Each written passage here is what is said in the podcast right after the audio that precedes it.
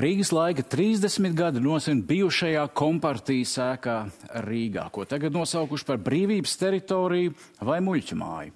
Par Rīgas laiku un šo laiku. Galvenais redaktors Uldis Tīrons viens pret vienu.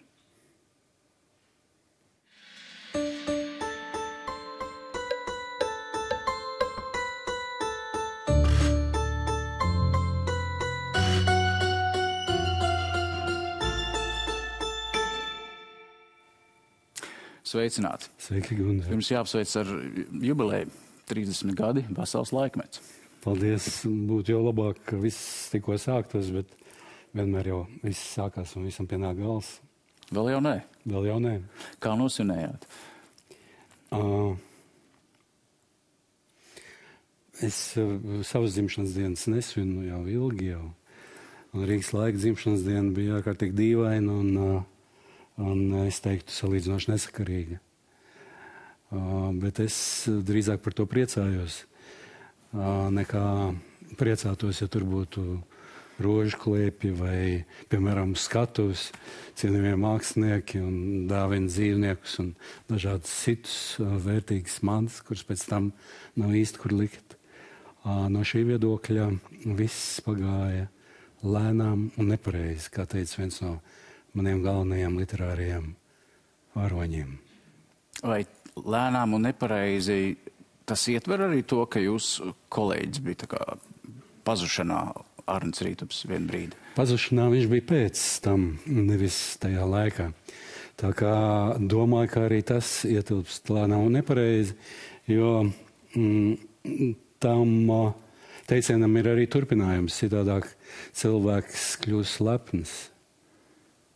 Un no tā viedokļa man šķiet, ka patiešām viss notika tieši tā, kā tam būtu jānotiek, jo 30 gadu žurnālam tas ir mazliet jau pārspīlēt vismaz Latvijā. Nu, es lasīju jūsu pašu dialogu pirms tam, uh, tu, kur Arnēs saka, tā, mm. tu ieņem skaidru ar saprātu un stingras gaumas pozīciju, Jā. es aiziešu neprātā. Tad tā ir tā daļa no šīs svinības akcijas, uh, vai tomēr policijas iestājas nozīmē, ka tur bija kaut kas tas, ko jūs nezinājāt. Nē, es priecājos par visu, ko es nezinu, un tieši otrādi es esmu attīstījis sevi kaut kādu, nu, varbūt būtu par skaļu teikt filozofiju, ka es priecājos par to, ko es nezinu, un es mācos dzīvot. Atšķirībā no ļoti daudziem cilvēkiem, kas visu zina, es mācos dzīvot ar to, ko es nezinu un nesaprotu. Un man liekas, ka tā ir prātīgāk nekā, nekā teikt, ka es visu saprotu. Bet Arnēs Rītups ir atradies un viss ir kārtībā. Es nezinu, cik kārtībā viņš ir atradies un o, kam kārtībā viņam vai viņam. Vai, vai, vai jums? Gunda? Viņam. Viņam? Nu, mēs visi uztraucāmies, lasījām mēdījus. Nu, atkal. Um, Nu, katram tas nozīmē kaut ko katram pašam. Ja kāds cilvēks, piemēram, pazūd vai kaut kas slikts ar viņu notiek, tad tikai katra cilvēka paša uh, ziņā ir tas uztraukties, neuztraukties, pārdzīvot, nepārdzīvot. Bet drauga klātbūtne, tāpat kā drauga balss, ir viens no galvenajiem, kas šajā dzīvē vispār ar mums var gadīties. Un uh, to vajag vienmēr dzirdēt blakus, vai viņš ir fiziski, vai viņa nav. Vai viņš ir dzīves, vai nepārāk. Jūs esat draugi. Jā.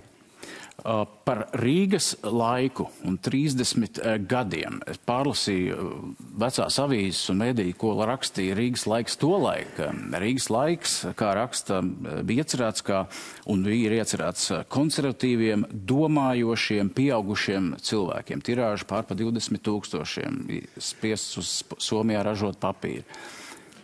Tas bija tas mērķis vai tā žurnāla jēga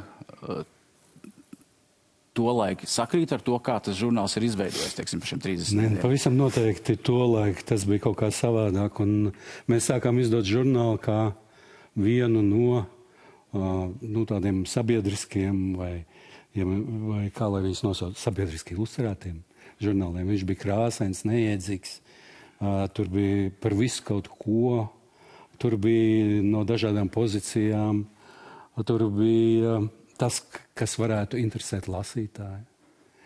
Tur bija viss tas, kā vairs nav tagad. Un uh, domāju, ka šie pirmie gadi līdz no 93. līdz 2000. gadam bija tāds kā ie, ie, iešūpošanās laiks. 2000. gadā mēs pārtraucām izdot krāsainu žurnālu, un ar vienu žurnālu sākām izdot ar vienu numuru, sākām izdot melnbaltu. Tas bija zināms jau tāds estētisks solis vai pretsolis attiecībā pret visu to krāsaino šļuru, ko mēs varam redzēt pašreiz um, kioskos joprojām. Bet toreiz tas bija vēl izteiktāk. Proti, kaut kādā brīdī žurnāls sev pozicionēja kā antiglancētu izdevumu oponents vismaz estētiskā ziņā. Un estētiskais ar ētisko ir ļoti, vismaz man, ļoti tuvu saistīts. Tāpat kā senajiem grieķiem. Mēs neatradām pašu žurnālu, žurnālu atklāšanu mūsu televīzijas arhīvos, bet ir sižets no viena raidījuma Visu vai neko, kur arī piedalās Rīgas laika galvenais redaktors. Neliels fragments no tā 94. gads. Jūs nebaidiet mani, Gundar.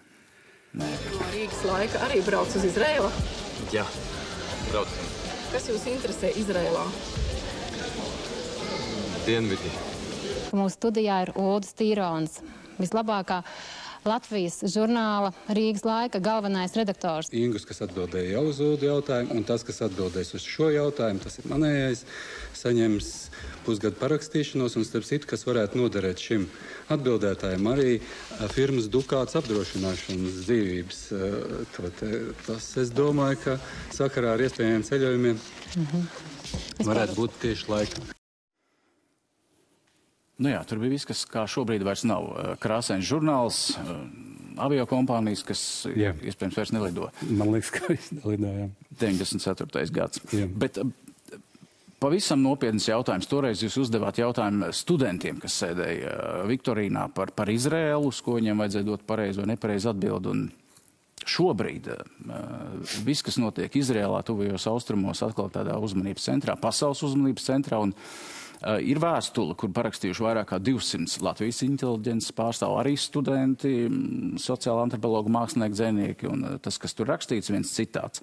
Pieprasām Latvijas valsts amatpersonām izteikt Izraels valdībai nosodījumu par tās veikto nesamērīgo militāro vardarbību pret gāzes civiliedzīvotājiem. Mēs uzsveram, ka genocīds un masveida civilās infrastruktūras sagraušana ir kara noziegumi. Cits starpā tas ir tas uzsvers. Protams, ka tur tiek nosodīti arī Hamas, terora akti un tā tālāk. Bet jūsuprāt, es nezinu, vai jums ir piedāvāts šo vēstuli parakstīt, vai esat ne, man uh, nepiedāvāja, vai nu tāpēc, ka zina, ka es nevaru rakstīt kolektīvas vēstules, vai arī tāpēc, ka zina, ka diez vai tas varētu būt mans viedoklis.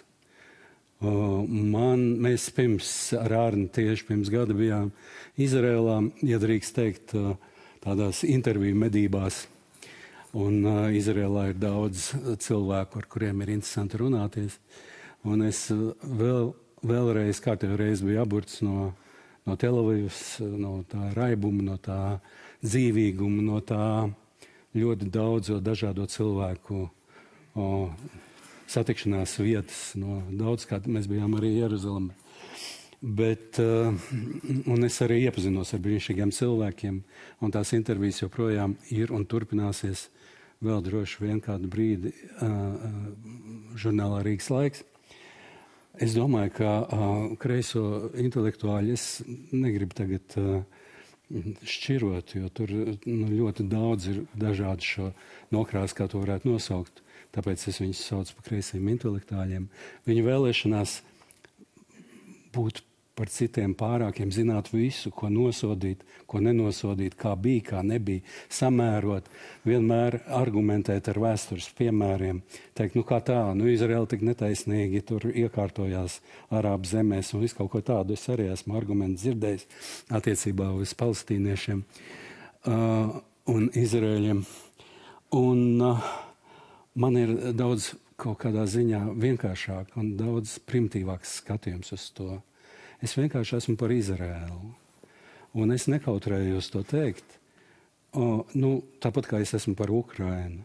Un man neviens ne ar kādiem argumentiem, kas ir teiksim, divu gadsimtu, vai trīs vai četru gadsimtu garumā, ja mēs runājam par uh, Ukrainu, vai šai gadījumā, kas ir sāksim nu, no nezinu, 2000 gadiem pirms mūsu ēras, vai sākot ar 48. gadu, uh, 20. gadsimtā, šie argumenti, ka Izraēļi, Izraels nu, politika vai kaut kā ir bijusi netaisnīga, un tāpēc mums 7 oktobrī ir visas taisnības, visa taisnība nogalināt no, teiksim, kādus, nu, piemetīsim, 1200 cilvēkus uzreiz, pie viena viņus izvarojot, pie viena viņus uh, nocērtot galvas un visu kaut ko tā.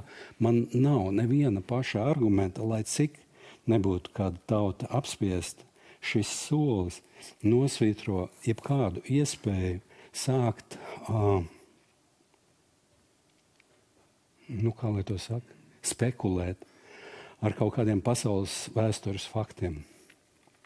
Man ļoti nepatīk, ka cilvēki cenšas ieņemt neitrālu pozīciju un ka viņi cenšas uh, zināt labāk par Izrēļiem un atsevišķos gadījumos ir labāk par palestīniešiem, kā viņiem dzīvot un kā viņiem nedzīvot. Jo es taču nesaku palestīniešiem, paklau, ātri novāciet to Hamas un viss beigsies. Tas būtu pilnīgi stulbi. Un tāpat es neie, neiesaku o, o, šiem cilvēkiem, kas parakstīja, mācīt Izraels politiķus vai tos cilvēkus, kas viņus vēl. Un Izrēlā, atšķirībā no Latvijas, ir daudz aktīvāki cilvēki, daudz vairāk iesaistīti, daudz vairāk atbildīgi par to, kas tur notiek, daudz vairāk ieinteresēti. Jo tas viņiem ir dzīvības un nāves jautājums savā ziņā. Jo šeit jau liekas, ka gan jau kaut kā mēs kaut kā, paz, à, nu, kaut kā tajā, kā tas saucas, padus, zem padus, lielo draugu padus, mēs kaut kā izdzīvosim. Nu, lūk, un man ļoti patika viena nesen uh, cilvēka, kas tur nesen ir apmeties, viņa teiktais, viņš aizmuka no Krievijas un tagad ir Izraela. Viņš saka, es pēkšņi uz ielas ejot ar suņiem pastaigāties, sapratu, ar ko šī zeme atšķiras no manas iepriekšējās dzimtenes, Krievijas. Šeit nevienam nav vienalga par to, kas notiek. Atšķirībā no Krievijas.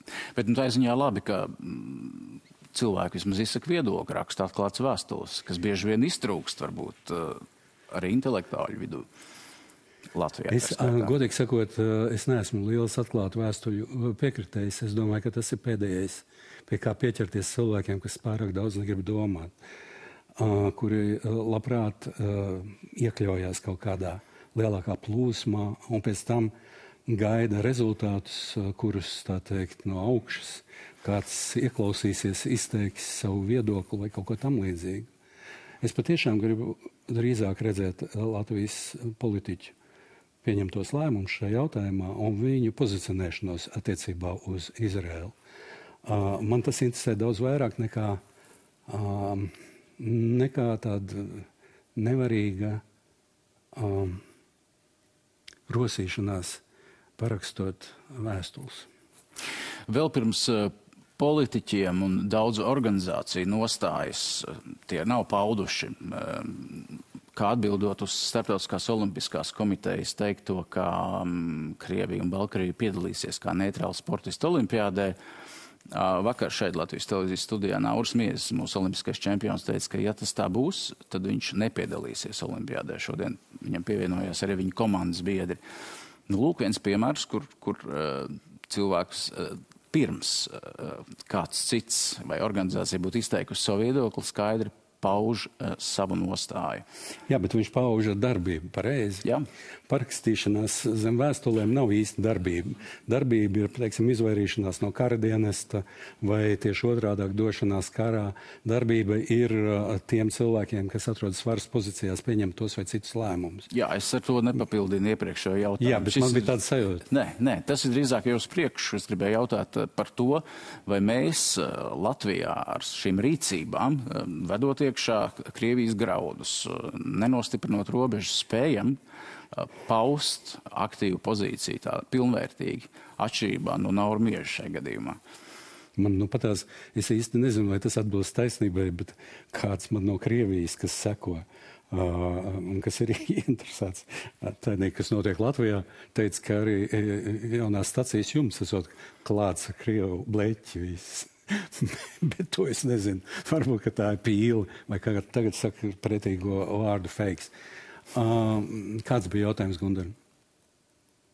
Jā, par to līdz galam kā, nostāju, vai mēs līdz galam pa, kā valsts paužam savu nostāju, arī tā skaitā Ukrainas kara gadījumā, ar, ar rīcību. Ar... Atkal, ko nozīmē, ka valsts skaties, skatieties, Gundar, jūs nepārstāvat valsti, jūs pārstāvat uh, Latvijas televīziju, jūs varat paust kā pilsonis savu viedokli vai kā žurnālists.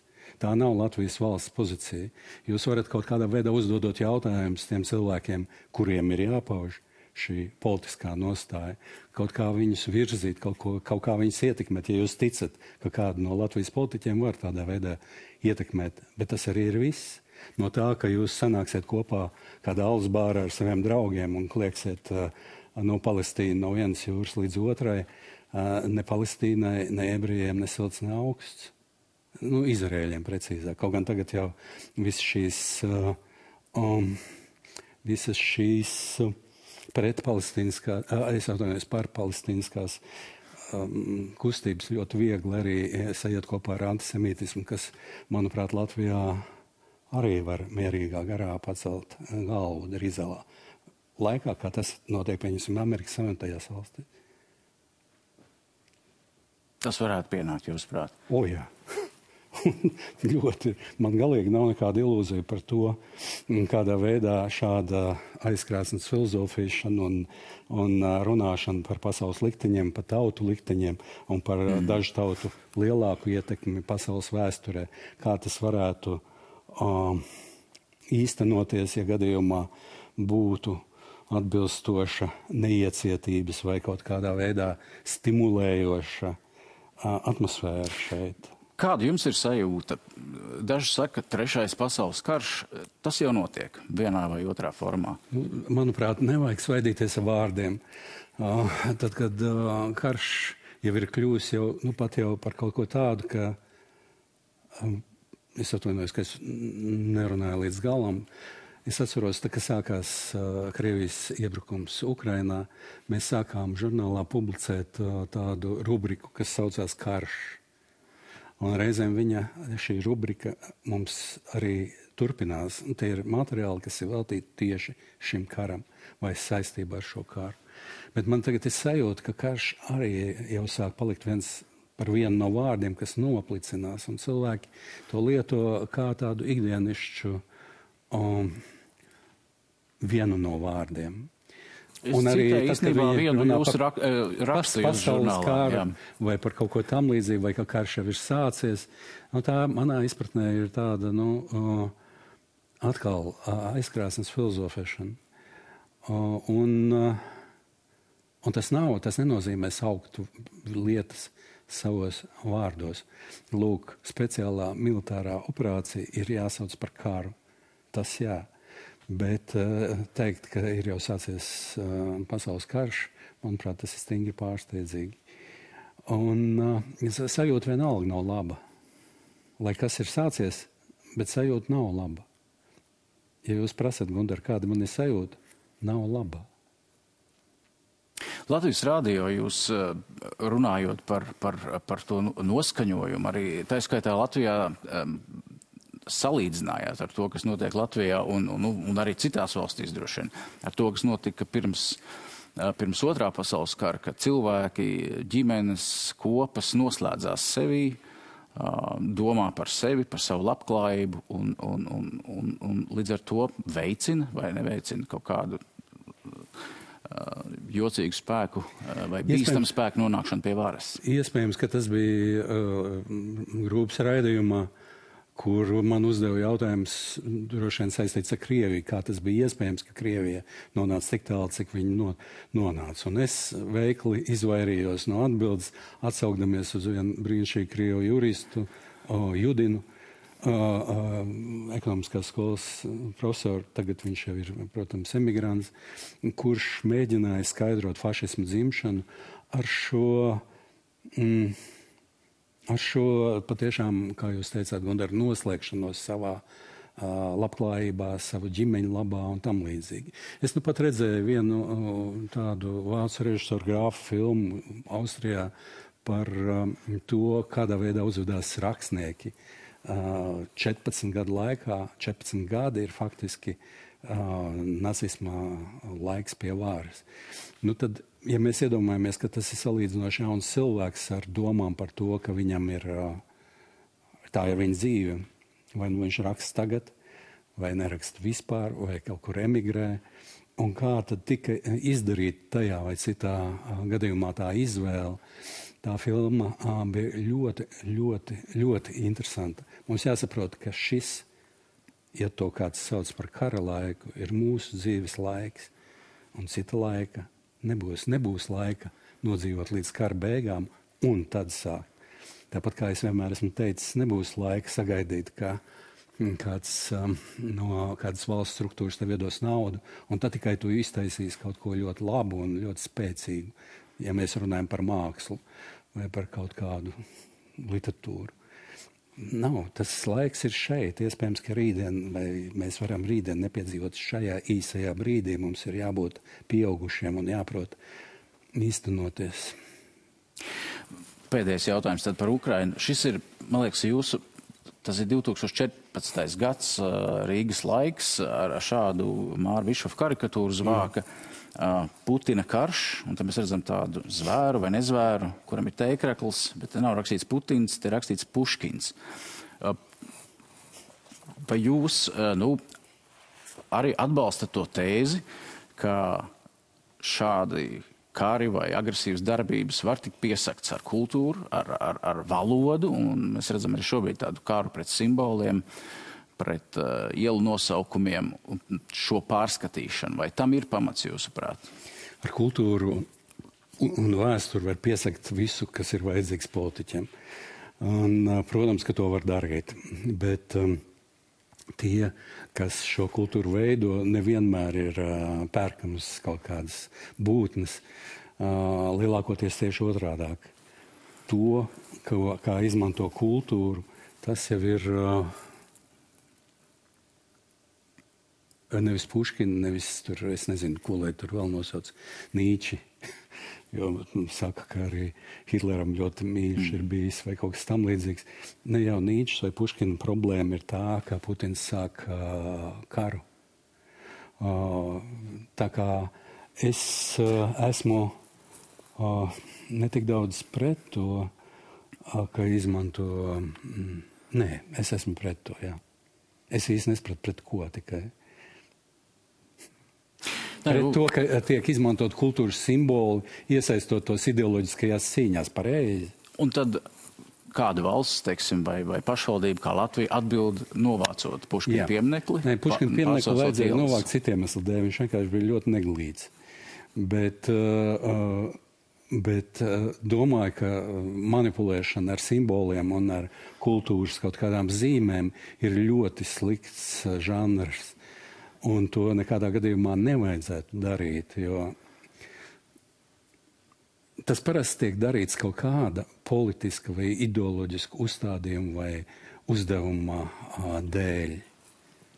Un ne jau tāpēc, piemēram, vācu brīnišķīgie diriģenti, kas joprojām turpināja diriģēt nacismu laikā, kļuva mazāk spējīgi nodiriģēt labi.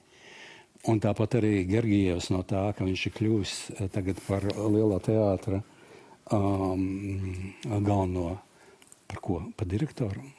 Es īsti nezinu to amatu ieņemtu. Un ir labs Putina draugs, ne, tas viņam jau nenoņem neko no viņa diriģēšanas. Bet mēs redzam, ka ir kaut kāda robeža, pēc kuras mēs vairs uh, kā jau teicu, estētiskais un ētiskais lielā mērā ir ļoti tuvu.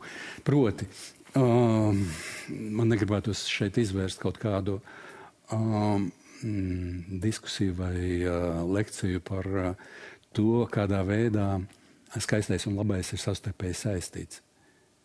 Un uh, šajā Gergieva gadījumā nu, viņš labi diriģēt, vienkārši neiet uz viņu koncertiem. un viss. Vai arī neskatos jau viņa diriģēto kādreiz. Kaut gan labi saprotu, ka tā ir, nu, es to daru, ne jau viņš. Vispār, Person... tas, ir, tas ir personisks jautājums, personiski mums, kā mēs attiecamies pret šiem simboliem, kā mēs attiecamies pret šīm lietām, kā mēs attiecamies pret savu vēsturi. Tas Jā, bet tad mēs kopīgi un kolektīvi pieņemam lēmumu. Nē, kolektīvi lēmums neviens nepieņem. Eh, To jūs man nestāstiet. Pieņem lēmumus ļoti konkrēti cilvēki, un bieži vien negudrākie no mums, un bieži vien nevis demokrātiskākajā iespējamajā ceļā. Un ir dažādi, varbūt ļoti dažādi. Varbūt jums televīzijā pieņem kolektīvi lēmumu. Nu, es saprotu jūsu, nu kā, nu, es nezinu, kā tas notiek jūsu redakcijā. Pavisam konkrēti tāds varbūt personisks jautājums. Citēšu jūs, es stingri sekoju mana drauga un skolotāja Aleksandra Pitjogorska domai par to, ka doma par nāvu, bailes no nāves ir vienīgais veids, kā sasprindzināt mūsu uzmanību, lai mēs sāktu domāt. Esat piedzīvojis tādus brīžus, kad nu, ir nāves bailes, un tu domā savādāk. Gundar, tas nav par nāves bailēm. Tas ir par domu par nāvi, kas nav viens un tas pats. Tas nav, bet es jums, Proti, es jums bailēs, jautāju. bailēs tieši otrādi nav iespējams domāt. Es esmu piedzīvojis nāves bailes, bet tad gribās mukt un nevis domāt.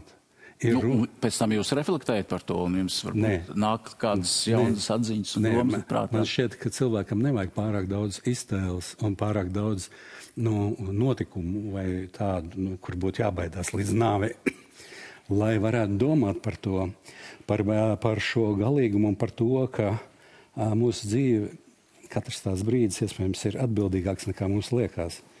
Un tagad mēs ar uh, manu draugu um, Dāvidu Sīmanu taisām filmu par ilgām pēc nemirstības un pēc šīs, šīs visas tehnoloģijas vai šīs visas priekšstats par to, ka var galvā kaut ko pārnest uh, no citurienes. Priekšstats par to, ka iespējams, ka ja mums nomainītu ķermeņus, mēs dzīvotu nedaudz ilgāk, nu, kādus tūkstošus vai divu tūkstošu vai piecus tūkstošus gadus ilgāk, vai vispār visu laiku.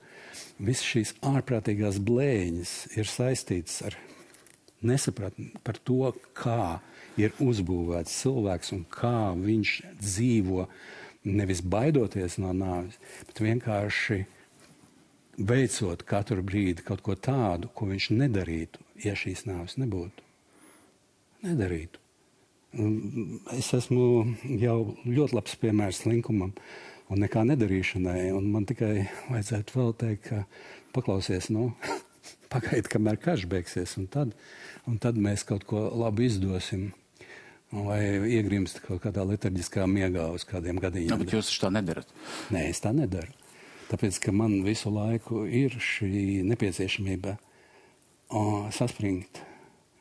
Es, ko var izdarīt, es nezinu, kā jūs to gundari izdarat, bet es jums ieteiktu atcerēties par nāvi katru mīļu brīdi. Nu, mums katram savs formulas un, un paņēmienu un instrumenti. Pasakiet jūs man, es varbūt no jums varu iemācīties. Es jautāju jums, jūs mēģinājāt atbildēt. Paldies par atbildi. Jā. Uh, par to, kā mēs viens ar otru runājam un, un kā mēs komunicējam viens ar otru. Viens neliels uh, fragments no panorāmas, kur uh, arī tiek intervētas Ulrichs Tīrons. 2006. gadā notiek Pride gājiens, ir milzīga demonstrācija pret un, un, un cilvēki viens ar otru apmētājās. Un lūk, pāris viedokļi par to, kā mēs komunicējam, lūdzu, video. Šī subkultūra ir atvesta no ārzemēm, no, no sapūšās Eiropas. Diemžēl man pilnīgi neinteresē, ko Eiropa par mums šajā gadījumā padomās. Lai man uzskata par tumsaņu vai ko, bet man tas nav pieņemams. Nav nekādas vienotas latviešu tautas. Latviešu tauta sastāv no dažādiem cilvēkiem, gan neliešiem, gan uh, maniem draugiem, gan no uh, visnotaļ labiem cilvēkiem, lai ko arī saprastu ar šo vārdu. Bet tie ir atsevišķi cilvēki. Patriotisms kā kopēja ideja, vai antigeisms, vai arī geisms, man ir pilnīgi vienalga. Tā ir vienkārši beigšanas vieta no savas nedomāšanas lai kas arī būtu šie cilvēki, kas piedalījās šajā gājienā, vai nepiedalījās šajos gājienos, vai mētāja olas, vai nemētāja. Tas bija 2006. uh, 6. gads. Uh, Šogad mēs pieņemam Stambulas konvenciju, partnerības uh, pakotni. Un, vai mēs joprojām uh, turpinam mētāties ar olām, vai mēs mākam runāt savā starpā par vērtību jautājumiem, tā saucamajiem, kā sabiedrība? esam kaut ko iemācījušies? Es neesmu pārliecināts, ka runājot par vērtībām, var kaut ko pirmkārt uzzināt par vērtībām, otrkārt kaut ko sarunāt. Patiešām es esmu par to, ka cilvēkiem ir jāsarunājas. Jāsarunājas, jo tā ir viena no, viens no veidiem, kādā uh, var vienkārši iedzīgi pavadīt uh, savu sabiedrisko laiku, savu dzīvi, savu. Mums, mums nav tik daudz iespēju. Var arī gulēt, bet var arī runāties. Bet runāšanās mēģina, tas padara it kā caurspīdīgāku tevi citiem cilvēkiem. Tu pēkšņi vairs neesi atoms, kaut kāds nevajadzīgs atoms, tā kā gumiļot zejolī, bet kļūsti atvērts citiem cilvēkiem, jo tur nekāda īpaša noslēpuma nav. Un, uh, tad, kad mēs Grūti pateikt, ka cilvēki ir pietiekami atklāti viens pret otru. Nē, nu es nerunāju par meliem vai par kaut ko tamlīdzīgu, bet ja jūs censtos pateikt visu, visu noslēpumaināko, kas jūsos ir, Gundar. Es baidos jūs sarūktināt, ka nekas sevišķi interesants tur nebūtu. Un kaut kas tāds, kas ļoti pārsteigtu kādu cilvēku, un drīzāk mēs to nezinām. Bet tas, ka mēs to nezinām, gan ir ļoti svarīgi. Un, kā jau es teicu pirms 15 minūtēm, kad šī nezināšana, ieskaitot nezināšanu par sevi, ir viens no galvenajiem cilvēka iegūmiem. Proti, viņš attiecās kaut kādā ļoti dīvainā, uh, nevis attiecās, bet viņš atrodas. Viņš, ir cilvēks, atrodas ļoti dīvainā situācijā, kur pats dārgākais, kas viņam ir, ir tas, ko viņš nezina, nevis tas, ko viņš zina. Cik tālu mēs aizgājām no jautājuma par to, kā mēs publiski risinām mūsu komunikāciju. Man, man šis telpā. jautājums, Gundar, ļoti labi. Man šis ļoti jautājums, Gundar, šķiet neiedzīgs, jo tādēļ, ka es uz tādiem nevaru atbildēt. Man gribas uzreiz, nu, tie ir jautājumi, pēc kuriem tie nav interesanti jautājumi. Bet kas ir interesanti jautājumi, es jums nevaru pateikt. Nu, jūs, es, es ceru, ka jūs esat pietiekami interesants, lai varētu atbildēt uz visiem jautājumiem. Nē, nu to nu, es ne, nevaru. īpaši, nevaru uz tiem, solīt. īpaši uz tiem, kuriem, uz kuriem esat atbildējis Jā. 2006. gadā. Nē, bet šeit, Gundar, ienesīsim mazu, mazu niansi. Es esmu no tiem cilvēkiem, kas uzskata, ka uh, runāšana ir mēģinājums atkal un atkal atjaunot kaut ko. Par ko tu varbūt nepārāk labi zini, ko tu varbūt nepārāk labi saproti. Bet nav tā, ka kāds viedoklis, ko es esmu izteicis, kā piemēram 18-gadīgs puika, ka tam noteikti būtu jābūt secīgi. Mm, ne, protams, ne, arī tagad. Protams, ne, bet mūsu no sabiedriskā dzīve turpinās, jā. un ja toreiz mēs apmētājam viens otru ar olām. Bet tā nu, bija cita arī. Tagad liekas, ka neviens tā nesteidzās ar tām olām nekur. Nu, Man varbūt dārgāks tās ir, es nezinu. Tiešām, Nē, bet, bet ja būtu atbilstoša politiska situācija, un ja mazliet vairāk nu, sāktu mm, valdīt tādi cilvēki, kas ļoti labi zina, kas notiek pasaulē un Latvijā, tad nezinu, varbūt arī atgrieztos gan olas, gan viss kaut kas pārējais komunikācijā publiskajā. Jā. Viens neliels video fragments jūsu kolēģis un draugs Arns Rītups 18. gadā uh, veidoja kādu priekšvēlēšanu debati Mākslas akadēmijā. Viens īsts fragments, Jā. diezgan populārs YouTube kanālā Lūdzu video. Mums ir jābūt pašapziņīgākiem, pašapziņīgākiem, un ka mūsu māksla neaprobežojas tikai ar kaķiem. Jā, Bet jūs zināt, ka, eh, ka no kaķiem var daudz ko mācīties. Nav jābaidās. Mākslas jūs, muzejā arī ielikt Picasso. Jūs vairs neatbildat uz to jautājumu, kurš mēs uzdevām, tāpēc es atļaušos paturpināt jūsu domu par kaķiem. Blakus arī glazē. Jā, uh, uh, kā stāsta sen sakām vārds, ka vislabāk politiķiem visvairāk ir ko mācīties no kaķiem. Jūs taču zināt, kāpēc? Ir jāskatās, kā kaķis kakā. Tad, kad kaķis kakā, viņa sejas izteiksme rada iespēju, ka viņš nodarbojas ar pašu nopietnāko lietu pasaulē. Ja politiķiem izdosies šo seju saglabāt, tad eh, viņiem izdosies gūt panākumus politikā. 2018. gads, bet jums ir viens žanrs, vienu brīdi jūs intervējāt, eh, vai žurnālā jūs kolēģi intervēja politiķus, amatpersonas, un, eh, un jūs mēģinājāt ar viņiem komunicēt vai kaut ko atklāt. Kāda bija tā ideja toreiz un kāpēc eh, žurnāls to ir pārtraucis darīt? kaut kādā brīdī, iespējams, ka tas bija jau jūsu Gundara minētā Aleksandra Peķigorska iespējā, mēs arī sapratām, ka jāinteresē ir tikai jāintervē. Ir nevis cilvēki, kurus tu varētu ar savām zināšanām pazemot, vai kurus uh, tu varētu kaut ko atklāt, piemēram, uh, kā diplomātiem, kuri ir nu, uh, speciāli trenēti tam, lai neko nepateiktu. Vai arī kā vispār šādi žanri cilvēkiem, kuriem mm, mēl nav piekārta priekš tam, lai runātu artikulēti vai kaut ko pateiktu. Tieši otrādāk, viņi dara visu, lai kaut ko nepateiktu, lai nepateiktu par daudz, lai katrā ziņā nepateiktu to, ko viņi zina. Un tā tālāk. Un mēs no, nolēmām, ka mēs, ka mēs intervēsim tikai interesantus cilvēkus. Piedāvājumam nav runa par uh, tikai starptautiski interesantiem, jo es vienmēr nebeidzu uh, pieminēt uh, pirms savas intervijas, ko es darīju pirms kādiem diviem gadiem Latgalē, kurš salīdzinoši tādi cilvēki no tautas, viens no viņiem bija Moldovas, otrs bija vienkārši Latgaļas sieviete. Man bija ļoti interesanti ar viņiem. Viņi man likās interesanti cilvēki. Atmaskot kādu kaut kādā veidā mm, uzskatīt, ka intervija ir žanrs, kurā noskaidrosies patiesība, es tam neticu. Es tam neticu. Protams, ka ir um, āķīgi žurnālisti jautājumi, un mēs varam paskatīties, kā uh, kāds nabaga politiķis vai kā kāds, es nezinu, atbildīgs cilvēks mēģina izvairīties no šiem jautājumiem, vai mēģina, nu, vai varbūt jūtas nokaunināts. Bet mēs saprotam, ka tam nav itin un pilnīgi nekādu seku. Nu, tas bija iemesls, kāpēc jūs. Bet vienā brīdī jūs sākāt. Un... Jā, vienā brīdī mēs sākām, un tas bija vairāk bija, žurnāla, žurnāla sākuma laikā.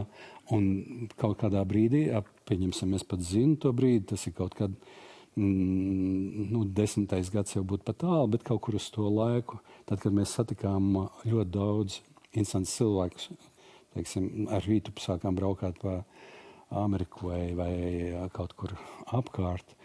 Un speciāli viņus medīt. Interesants cilvēks. Un tā arī teicām viņiem. Viņi, tad, kad mums kāds prasīja, kāpēc jūs mani gribējat intervēt, mēs teicām, tāpēc, ka jūs mums liekaties interesants cilvēks.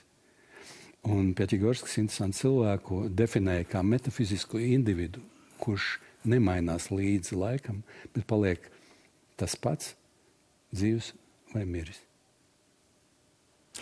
Tad, kad jūs sakat, ka gribāt um, nu, iziet ārpus no žurnāla vākiem, varam parunāt par to tēmu, ka bija uz brīdi jums nodot šī kompartija sēkpa, ko mēs runājam uh, iepriekš uh, pagaidu lietošanā uz dažiem mēnešiem, brīvības teritorija vai muļķa māja. Kāda bija tā ideja, ko jūs vēlējāties uh, panākt šai, šai ēkā? Kā Tas ir, vieta, tas ir kaut kāds mēroga jautājums, jo uh, tad, kad es domāju par to, kā radās žurnāls Rīgas laiks, tas radās lielā mērā, man pat gribētos teikt viņš par žurnālu. Viņš radās lielā mērā kā mm, nu, tāda um, atbilde uz uh, grāmatu izdošanu, jo pirms tam es darbojos grāmatu izdevniecībā. Un tad likās, ka grāmatas tas ir daudz lēni. Nu, kamēr, kamēr tur vismaz toreiz grāmatas izdeva ļoti lēnām, kamēr visam, visam izgāja cauri, kamēr parakstīja uh, tipogrāfiju un tā tālāk, nu, pagāja piemēram nu, pusgads vai kaut kas tamlīdzīgs. Kopš to es strādāju pie tās grāmatas, likās žurnāls, lūk, tas jau, jau uzreiz tu iespied, uzreiz kaut kas notiek, uzreiz kaut kas būs. Nu, pirmām kārtām īsti nekas nenotiek tu iespied to žurnālu, tev liekas, ka raksts, šis raksts ir kaut kas tāds, kam noteikti vajadzētu kaut ko izmainīt. Nē, nekā tāda nav. Jūs jau nezināt, jūs jau nezināt, ko tas cilvēkam nē, nē, varētu izdarīt. Nē, nē, taisnība. Es uh, mazliet steidzos uh, pa priekšu uh, ratiem, bet uh, vai tā saka? Es teiktu, pa priekšu ratiem, es īsti nezinu. Nu, lūk, un uh, Es to nezinu, vai iespaido vai neiespaido. Iespējams, ka arī iespaido ļoti dīvainā veidā. Bet vienalga liekas, ka vismaz uh, Arnim Rīdupam, man šķiet likās, ka tas nav viss, ko Rīgas laiks varētu. Rīgas laiks, mm, pateicoties daudziem cilvēkiem, ne pavisam ne tikai man un Arnim, bet arī visiem tiem, kas ir strādājuši, Ines Zandera, Jolešinska, uh, uh, Rita, nu, daudziem, kas tur ir reāli darbojušies, korektori mūsu Guno, Arturs un daudz citi, ko es nevaru nemaz pieminēt visus, jo patiešām daudz cilvēki ir veidojuši to, lai tas žurnāls kļūtu par, mm, par tādu par tādu vietu, kur kaut ko saprot, tādu, kur citās vietās nesaprot. Nu, piemēram, iedomājieties, ir kāda teritorija, piemēram, šī studija, kurā ienākot cilvēks, kas ārpus šīs studijas neko nezināja, pēkšņi kaut ko sāk zināt vai kaut ko saprast. Kad lūk, šis žurnāls bija tāda teritorija, literāra vai vārdu teritorija vai domāšanas vai saprašanas teorija, te teritorija, kuru, kurā, kurā cilvēki uh, varēja justies savā ziņā uh, gatavi kaut ko saprast. Viņiem vajadzēja kaut ko saprast. Viņiem tā kā viņi nērti nesaprast. Viņi iegāja tajā žurnālā. Tas attiecas gan uz valodu, gan uz, uz to kvalitāti, sarunu, gan uz ļoti daudzām citām lietām. Lūk, un likās, ka visas šīs prasmes, ko žurnāla, kas žurnālam piemīt, prasme sarunāties, prasme lasīt, lasīšana arī ir sen jau kaut kāds kontrakultūras pasākums jau tagad. Jo ļoti maz cilvēki eh, lasa, bet varbūt es, man nevajag runāt par cilvēkiem, drīzāk par sevi. Uh, tad uh, spēja rakstīt, piemēram, spēja saprast šīs četras lietas, šīs prasmes, bija tās, ko rītupam likās vajag nest tautā. Nu, tā kā vajag, lai cilvēkiem aktīvi vienkārši paņemt kādu pie žaketes, un pievilkt un teikt, lasi Rīgas laiku, vai domā, vai sarunājies ar mani. Nu, tā ideja bija kompartijas bijusi centrāla komitejas sēka. Nu, tā bija tā vieta, gadījuma kur, kur... pēc varēja būt arī Latvijas tele, televīzijas sēka, bet, uh, bet gadījuma pēc tā bija kompartijas māja. Un man liekas, es esmu galīgi nenoslēpumains cilvēks un diezgan maz mistiski noskaņots, un tāpēc man liekas, visas sarunas paurām ir pilnīgs blēņas īpaši attiecībā pret uh, arhitektūru un pret mājām. Un es uzskatu, ka tā ir neparasta arhitektūra.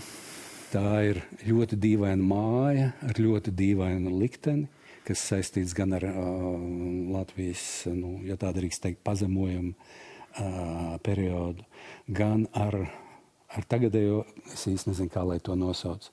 Bet ir skaidrs, ka tā ir kā tāds uh, dadzis acī, tā māja, arī tagad. Un tas ir ārkārtīgi dīvaini. Un tas, ka tur iekšā var bez kapeikas i, i, i, nu, sākt dzīvot kaut kādi cilvēki, kas grib kaut ko darīt tagad. Nevis rīt, nevis tad, kad viņiem piešķirs visiem projektiem un visam iespējamiem plāniem, desmit gadiem naudu, bet tagad. Nu, labi, bet un, jūs no ielaidāt uz visa... brīdi, es saprotu, jā. ka no tā visa ir tas, ka tas uh, līgums ir beidzies. Uh, Vnī, uh, nekustamā īpašuma aģentūra saka, ka jūs esat pārkāpuši kaut kādas līgumas, uzturēšanās Jā. kārtību. Jā. Un projekts ir beidzies, vai jūs cīnīsieties vēl par to ēku? Uh, man nav īsti skaidrs, kādi varētu būt tie cīnīšanās paņēmieni. Mēs no savas puses esam, vismaz es no savas puses esmu izdarījis visu, ko es varēju. Uh, es esmu mēģinājis um, rakstīt vēstules. Mēs par vēstulēm jau šodien jau runājam tikai ne publiskas, bet gandrīz vai privātas. Ar, ar mēģinājumu vienkārši pierādīt, ka labāk ir, ka valsts ir kāda dīvaina teritorija, ar, ar kuru tu nekad nezini, kas tur iznāks.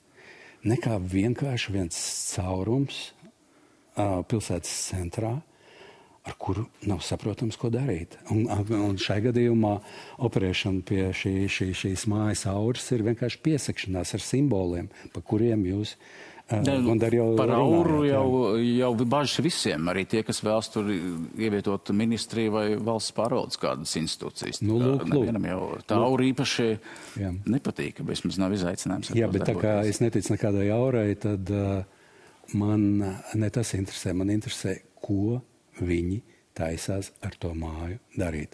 Un viņi ir konkrēti politiķi. un uh, viņi ir uh, valsts amatpersoni.